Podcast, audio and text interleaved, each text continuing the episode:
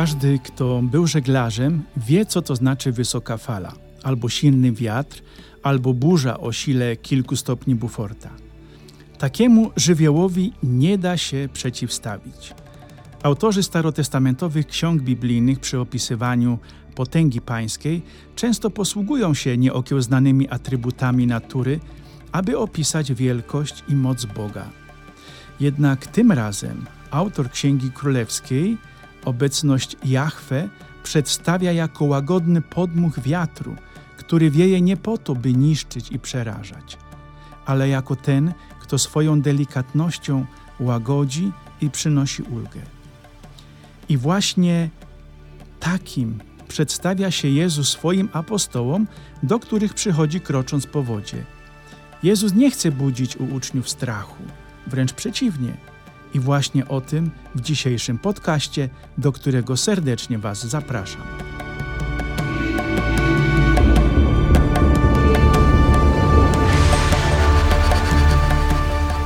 Ja jestem brat Krzysztof, jestem kapucynem, mieszkam w Innsbrucku i w moich podcastach cotygodniowych mówię albo o pracy misyjnej, albo prezentuję moje rozmyślania do niedzielnych czytań.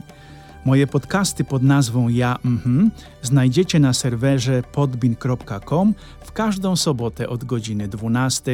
Serdecznie Was zapraszam.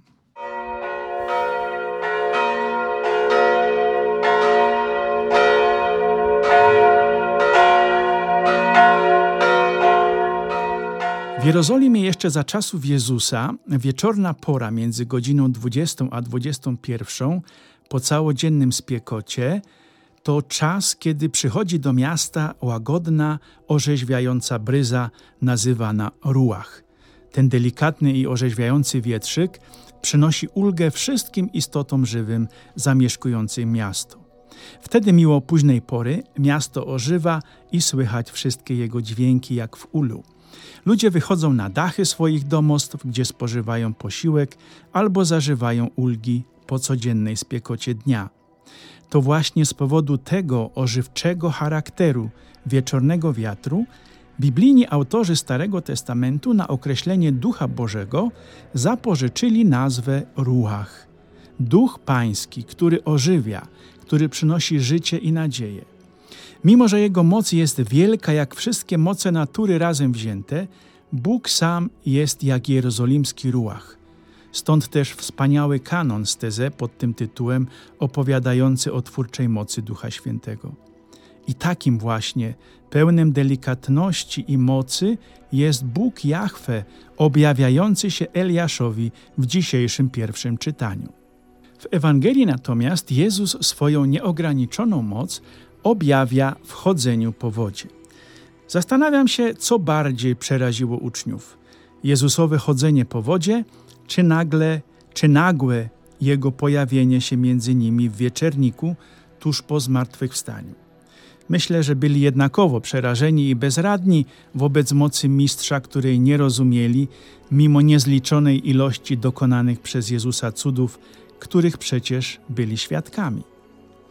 Dzisiejsze słowo Starego i Nowego Testamentu ma ważne dla naszego życia przesłania. Po pierwsze, Bóg, mimo niewyobrażalnej mocy, pojawia się w naszym życiu zawsze delikatnie. Bóg, kiedy przychodzi przez nasze życie, nie jest nieokiełznaną nawałnicą, lecz jest pełny delikatności i respektu dla naszej osoby. Po drugie, choćby nie wiem, jakie złe moce targały naszym życiem, Bóg zawsze znajdzie drogę do naszego serca, aby nas dotknąć i uspokoić. Jak słuchaliście Ewangelii uważnie, to tak kończy się dzisiejsza przygoda z Jezusem chodzącym po wodzie. Apostołowie znowu walczą o przeżycie z wysoką falą Morza Galilejskiego, dopóki Jezus nie wejdzie do łodzi. Wtedy wszystko się uspokaja. Tak jest i z naszym życiem.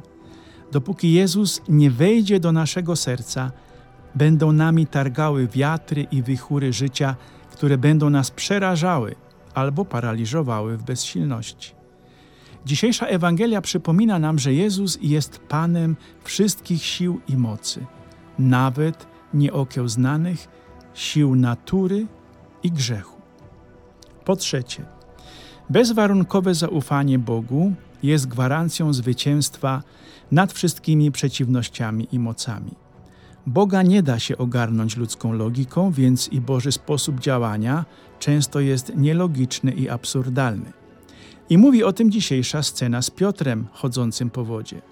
Tak, Piotr jak Jezus kroczył po wodzie, ale tylko do czasu, dopóki Piotr patrzył w stronę Jezusa, tak jak Jezus stał na falach wody.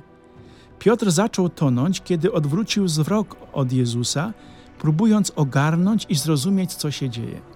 I wtedy zaczęła się katastrofa. Jest to dla nas zachętą, aby wpatrywać się zawsze w Jezusa w chwilach tragicznych i trudnych, aby nie wątpić w Jego sprawczą moc i nie dziwić się temu, jak Bóg działa. Nigdy nie próbuj ogarnąć i zrozumieć sposoby działania Boga w Twoim życiu. Po prostu Mu ufaj, patrz w Niego i wtedy nie utoniesz w falach i wichurach życia. Po czwarte, nawet gdybyś chciał działanie Boga zrozumieć, uporządkować i podporządkować ludzkiej logice, wtedy całkowicie zaczniesz się gubić, a nawet staniesz w niebezpieczeństwie utraty życia. Nawet wtedy kochający Cię Bóg wyciągnie do Ciebie rękę, jak do Piotra w dzisiejszej Ewangelii, abyś nie wątpił, że Bóg przy Tobie jest.